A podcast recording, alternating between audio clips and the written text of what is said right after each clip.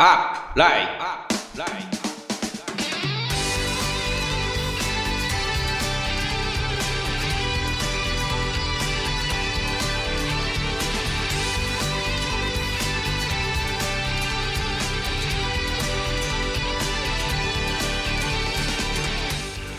この番組は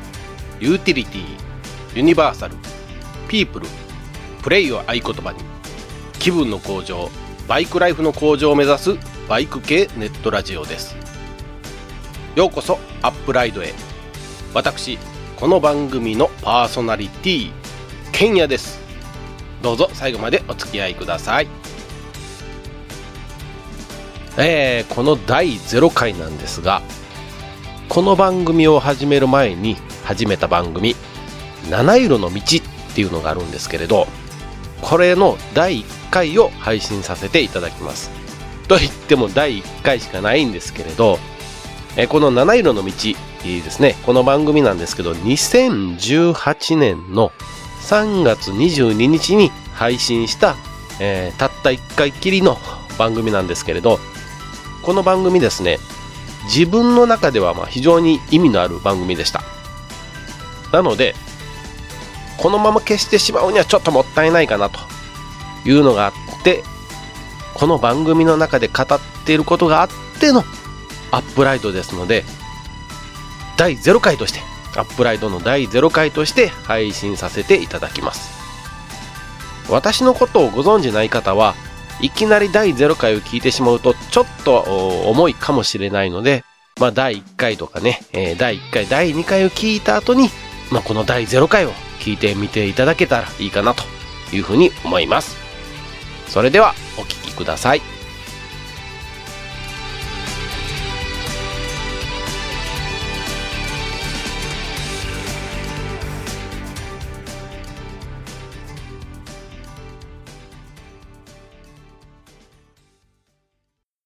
フリースタイルプレゼン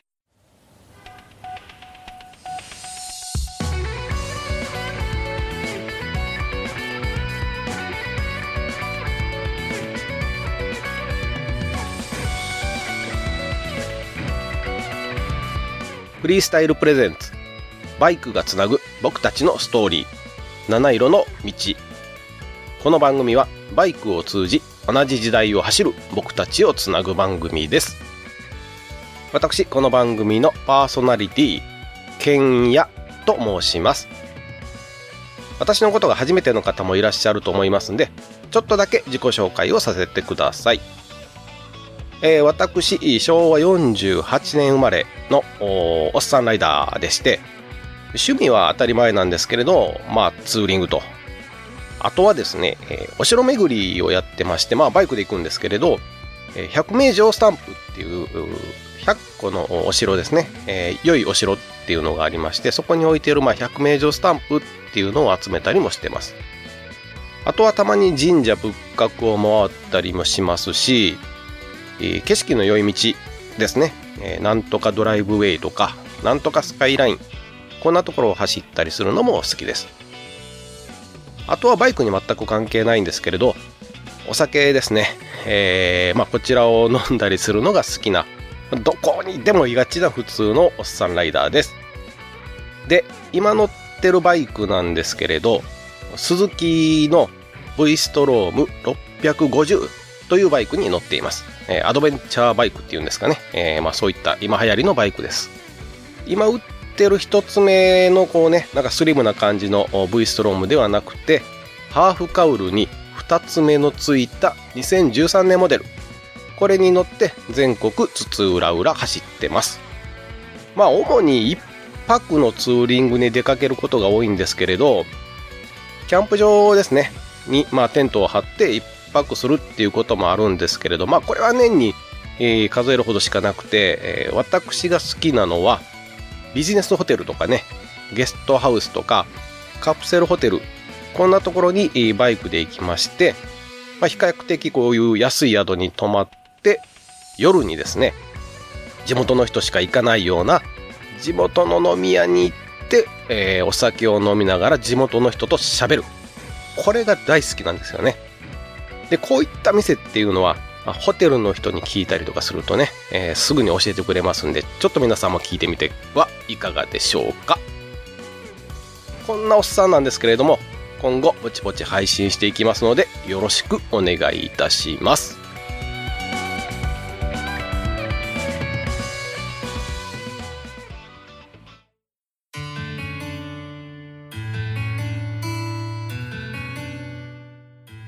皆さんはどんなツーリングをされてますでしょうか？まあ、例えばなんですけれど、私の知っているライダーさんですね。まだ、ちょっと子供さんが小さくて、なかなか休みの日に出かけることができなくて、まあ、家族サービスですよね。なので、朝早くに起きて、ツーリングに出かけて、まあ、午前中、10時とか11時に戻ってくる人、そんなツーリングをされてる方もいらっしゃいますし、あてもなく、野良犬のようにふらふらさまよいながらツーリングをしてる人もいらっしゃいます。あとは山道があんまり好きじゃないんで海沿いの道を好んで走っていらっしゃる方ツーリングに出かける時は必ずデジタル一眼カメラを持って出かけてる人もいます。あとはやたら林道を目指して走る人とかうーんやったらバイクでキャンプ場に行って冬でもキャンプに行く人とかまあ、私のようにドライブウェイとかね、スカイライン、伊豆スカイラインとかね、そういったところを走る人。あとはお城とか温泉とか、そういった、え、ものを目的にして走る人。他にもまだまだいろんなツーリングをされている方がいらっしゃるんですけれど、これは私がお会いした中のほんの一部の人たちの例なんですよね。これだけでもほんといろんなツーリングの楽しみ方があるんですよね。でも皆さん会ってみて話して感じるのはやっぱりバイクがむちゃむちゃ好きなんですよねこんな素晴らしいツーリングライダーに会うためにこれからもね私自身バイクで走り続けてまだ私が会ったことのないライダーさんにお会いしてお話ししたり全国のいろんなものを見て感じたことをこの番組を通じて紹介できればいいかなと思っております。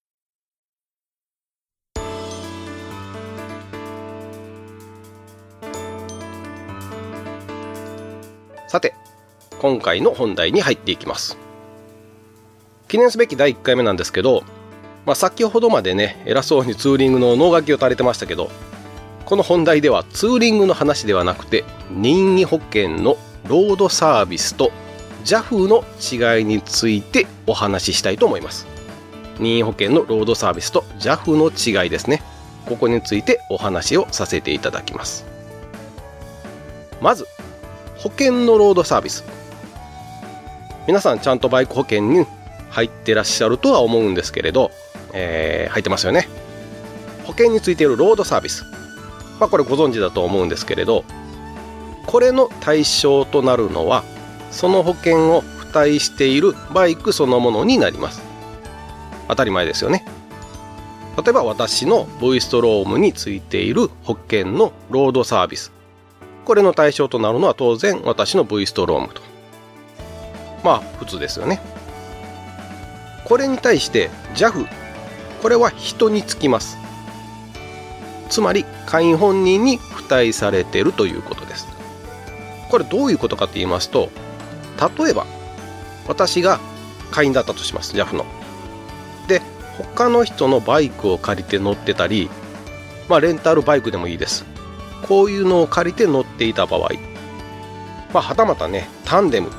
タンデムで誰かの後ろに乗せてもらっていた場合。こんな場合でも私が当事者として JAF を呼べば会員としてのサービスを受けることができる。これが会員に付帯されているということなんですね。ここまでが基本となります。次に事故や故障などでバイクが走れなくなった場合のそれぞれの話です。まず保険のロードサービス。まあ保険会社にもよるんですけれど例えば私が加入している東京海上さんだとおよそ 200km ぐらいまでのレッカー搬送が無料で受けることができます。200km これなかなかの距離ですよね。ちょっと調べてみたんですけれど大阪駅から出発すると西は岡山市東は名古屋市北は福井市南は和歌山県の潮岬あたりが200キロ圏内となります。これすごいですよね。ほぼ近畿一円をカバーすることができると。大阪からならね。ちなみに、東京駅からですと伊豆ですね、えー、伊豆の下田でほぼ200キロ。こんな感じになってます。これ全部道で計算、あの、Google の道路案内ですね。道案内で検索しました。で、それに対して JAF。JAF さんのレッカー搬送なんですけど、なんと、15キロです。たったの15キロです。たったの15キロです。3回言いましたけど、まあ、これを超えると、1km あたり720円かかるそうです。なので 20km 超過すると、えー、1万4400円ですねになります。なので35キロ搬送してもらうと会員ですと15キロは無料なんですけれど20キロの1万4400円の支払いが必要になると。こういう感じになるんですね、まあ、この両者のね、えー、サービスの違いサービスの性質の違いかな。っていうのがあるんですけれど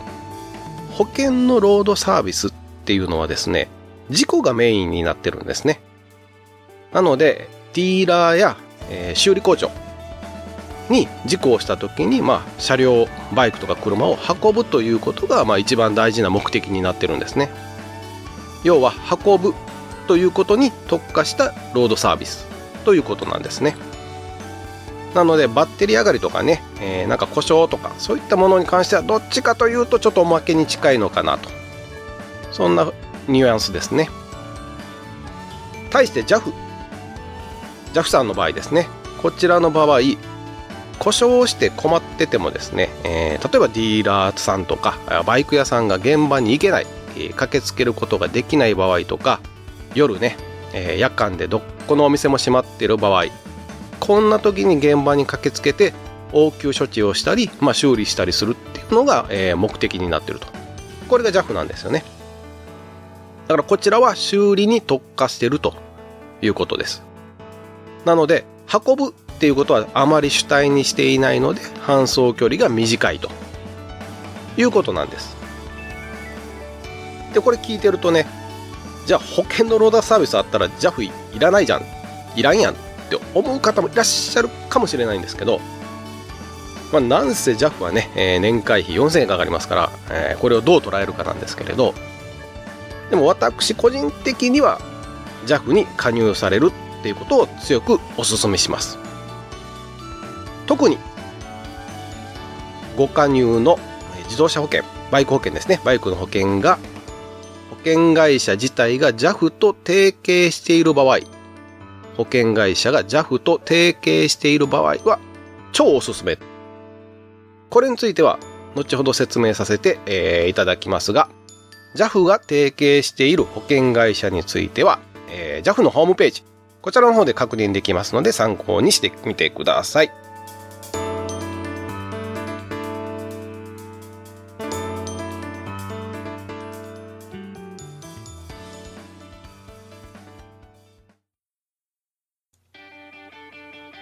フリースタイル元バイクネットラジオこの番組はバイクの新時代を担う全ての人たちにバイクをもっと気軽にもっと身近に感じてもらい人との出会いや触れ合いをテーマにさまざまな角度からその魅力を語り合うクロストーク番組です。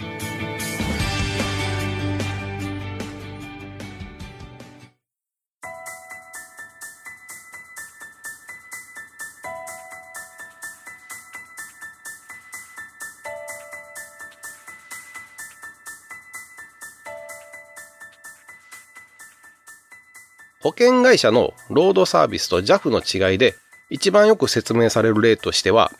パンク修理。これがあるんですけれど例えばツーリング中にバイクがパンクしてしまいました。困った。どうしよう。でまあ早速ね、え、保険会社のロードサービスを依頼したとします。ところがです。保険会社のロードサービスではほとんどの場合パンク修理っていうのはしないんですよね。これ大事ですよ。パンク修理をせずに、レッカー搬送で修理工場まで搬送する。これが保険会社のロードサービスです。パンク修理はせずにレッカーで修理工場まで搬送する。で、下ろしたところでありがとうございましたと。で、その修理工場で直してもらって、その修理工場に、えー、パンクの修理代を払うと。こんな流れですね。これが、もしバイクでなくて、車だった場合、車でパンクして保険会社のロードサービスに来てもらった場合、この場合はスペアタイヤに交換してもらえます。ただし、最近の車にはスペアタイヤが搭載されてませんので、まあ、ほぼレッカー搬送になるというケースが多いかなと思ってます。では、対して JAF の方はというと、こちらは先ほどもお伝えしたように、現場で応急処置をするっていうのが主体になるので、パンクをした場合、当然基本的に現場でパンク修理をしてくれます。ただし、JAF のホームページによると、バイクの場合、チューブのあるタイヤですね、えー、中にチューブが入っているタイヤ、もしくは前輪タイヤの場合は応急処置ができないという記載がされてます。ここは注意してください。まあ、ほとんどのバイクがね、えー、まあ、ほとんどって言っていいのかどうかわかんないですけど、まあ、チューブレスタイヤっていうチューブのないタイヤですし、まあ、パンクをする可能性が高いっていうのはどっちかというとやっぱり後輪タイヤになりますんで、やはりこういったことを考えると JAF があった方がいいかなと思います。あと JAF の方ですね、えー、は専門的な訓練を受けておられますんで、まあ、技術の腕というか、えー、まあそういったものが一定のレベルで保たれているのかなと対して保険のロードサービス、この場合ですね、一般的に民間の修理業者さんとか、劣化業者さんが来られるケースっていうのがほとんどです。なので、えー、まあ、その修理技術みたいなものはもうバラバラですね。えー、もう来られた修理業者さんとか、え、劣化業者さん次第ということで、まあ、当たり外れがはっきり言って大きいのかなっていう感じもします。で、えー、先ほどの JAF と提携している保険会社の話にちょっと戻ります。この保険会社にご加入の方ですね、JAF と提携している保険会社にご加入の方は、JAF に入っていると最強のサービスが受けられます。これどういうことかと言いますと、まず、何かあった時ですね、えー、最初に電話をするのは JAF じゃなくて保険会社にしてください。その時に、私 JAF の会員なんですよっていうことを必ず伝えてください。オペレーターの方に。そうすると、保険会社は JAF を手配してくれます。で、JAF の会員であるってことを言わないと、一般的に保険会社は、まコストが安い民間の業者に依頼するケースが多いので、言わないと JAF さんが来てくれないということもありますので、必ず保険会社のロードサービスに電話した時に JAF の会員なんですよっていうことも伝えてやってください。で、えー、現場にやってきました。来たのは JAF の人です。この JAF の人は、保険会社のロードサービスとしてのサービス。これと JAF の会員としてのサービス。この両方を合わせて作業をしてくれます。ここでちょっと先ほどのパンクの話になるんですけれど、バイクに乗ってて、まあ、後輪のタイヤがパンクしましたと。で、えー、慌てずにまず、保険会社ですね。保険会社に電話をしました。そして JAF の会員であることを伝えました。で、JAF の人がやってきました。パンク修理が可能であれば、この場合来られた JAF の方は保険のロードサービスではパンク処理できないんですけれど、JAF ではできますんで、JAF とのして、JAF としての作業として、パンク修理をしてくれます。で、もし、えー、タイヤがパンク修理できないと、もうちょっと穴が大きすぎたりとかね、えー、何かに引っ掛けてタイヤが裂けちゃったりして、えー、パンク修理ができない。それほどの損傷だった場合、今度は JAF の人が保険会社のロードサービスとしてその保険会社のレッカー搬送の距離ですね、えー、東京会場なら200キロ。この距離を搬送してくれるんです。これすごいと思いません？なので、ぜひとも JAF と提携している保険会社にご加入の方は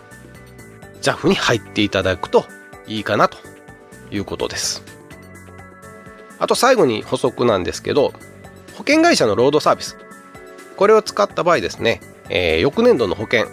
これ高くなんじゃないのとかって思う方いらっしゃるかもしれないんですけれど保険のロードサービスっていうのは、えー、保険の登記には一切関係ないので、えー、保険のロードサービスはもう遠慮なく使ってもらえればいいかなと。あ、あと、そうそうそう、えー、これ JAF の場合なんですけど、バイクに乗ってる方で、まあ、あんまりこう、なんていうんですかね、まあ、女性の方は多いかもしれないんですけど、まあ、メカに強くない方いらっしゃると思うんですね。で、そんな方が、えー、例えば、ツーリング中に、なんか変な音がしてきたと。バイクから変な音がしてきました。なんだこの音。わかんない。どうしよう。心配だ。こんな時もですね、えー、JAF に電話をしてください。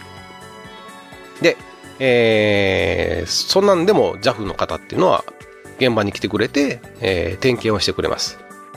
これもすごいですよね。まあ、こんなね、便利なサービスが、えー、人間ですね、会員について年間4000円。まあ、なんてお安いんでしょう。JAF の回し物ではないんですけどね。JAF と提携していない保険会社に入ってらっしゃる方もまあ入ってて損はないと思いますんで本当に困った時いざという時には役に立つと思いますんで入られた方がいいかなとは思います以上 JAF の回し物の剣屋でした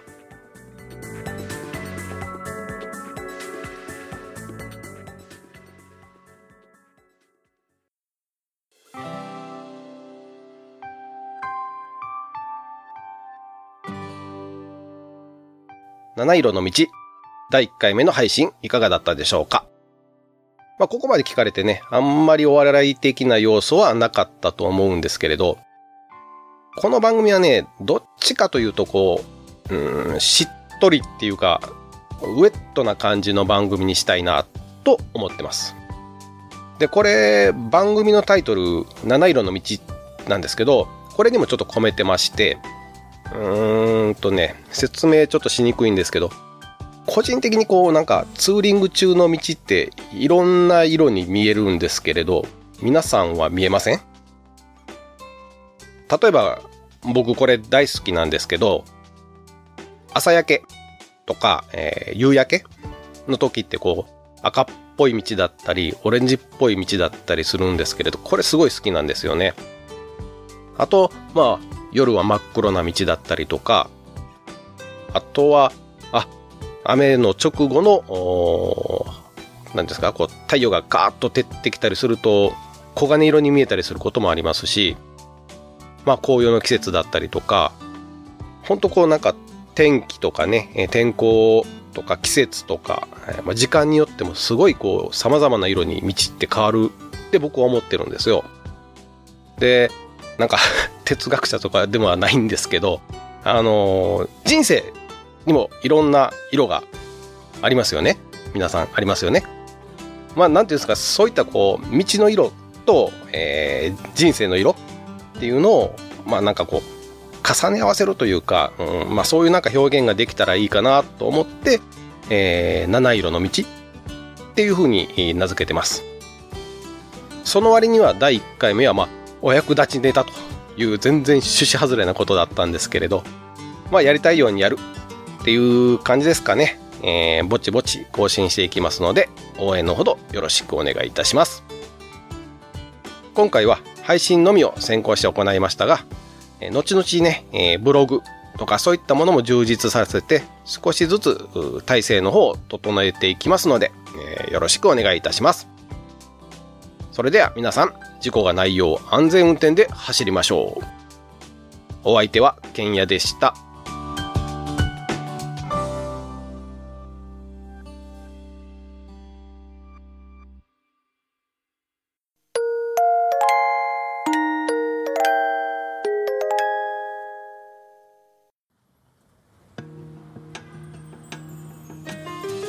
いかがでしたでしょうか？1回だけの番組七色の道でした。それでは、アップライトですね。お楽しみください。